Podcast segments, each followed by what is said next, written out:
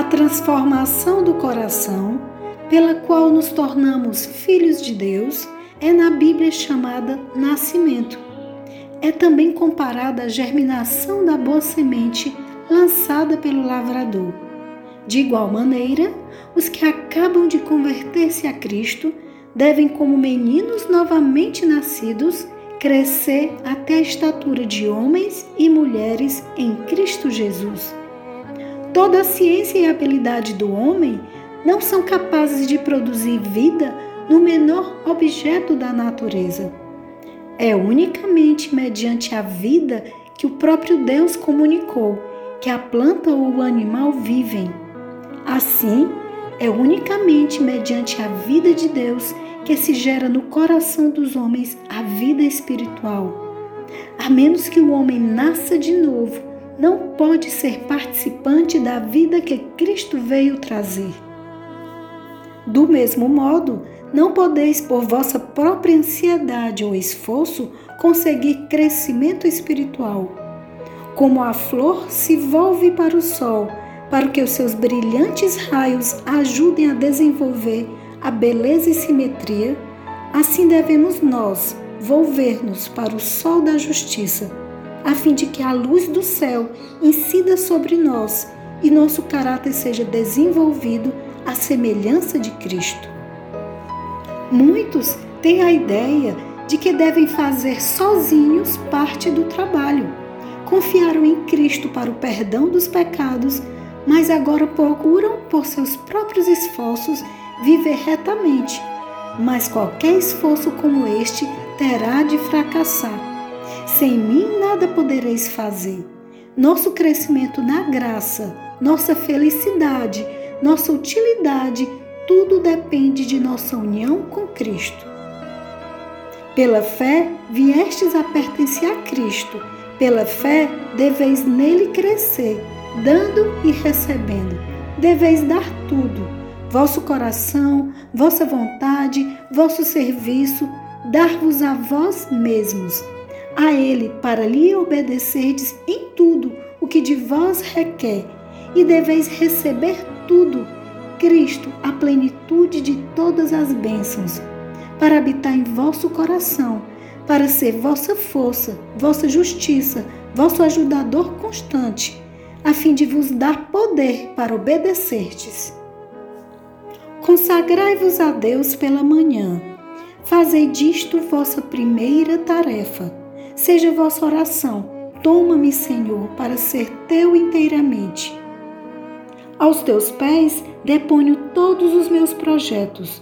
Usa-me hoje em teu serviço. Permanece comigo e permite que toda a minha obra se faça em ti. Cada manhã consagrai-vos a Deus para esse dia submetei-lhe todos os vossos planos, para que se executem ou deixem de se executar, conforme o indique a sua providência. Quando tomou sobre si a natureza humana, Cristo ligou a humanidade a si por um vínculo de amor que jamais pode ser partido por qualquer poder, a não ser a escolha do próprio homem. Foi assim que os discípulos alcançaram a semelhança com o amado Salvador. Quando ouviram as palavras de Jesus, sentiram a necessidade que tinham dele, buscaram-no, acharam-no, seguiram-no, estavam com ele em casa, à mesa, no aposento particular, no campo. Mesmo João, o discípulo amado, aquele que mais plenamente refletia a semelhança do Salvador, não possuía naturalmente aquele caráter amável. Dia a dia, seu coração era atraído a Cristo, até perder de vista a si próprio pelo amor ao Mestre. A influência regeneradora do Espírito Santo renovou-lhe o coração. O poder do amor de Cristo operou a transformação do caráter. Quando Cristo ascendeu para o céu, seus seguidores continuaram ainda a sentir-lhe a presença. Era uma presença pessoal, cheia de amor e luz. Quando se reuniam depois da ascensão, estavam ansiosos por apresentar as suas petições ao Pai. em nome de Jesus, com solene reverência, se prostravam em oração, repetindo a promessa: Tudo quanto pedirdes ao meu Pai em meu nome, ele vos há de dar. Até agora nada pedistes em meu nome. Pedi e recebereis, para que a vossa alegria se cumpra.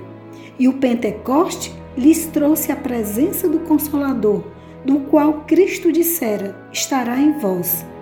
Daí por diante, por meio do Espírito, Cristo habitaria continuamente no coração de seus filhos.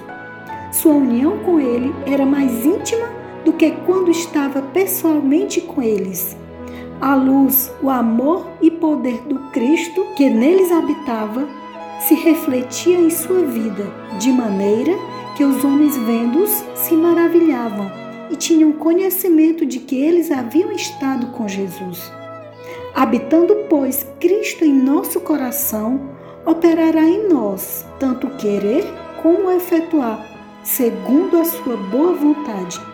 Trabalharemos como ele trabalhou manifestaremos o mesmo Espírito, e assim, amando e nele permanecendo, havemos de crescer em tudo naquele que é a cabeça, Cristo.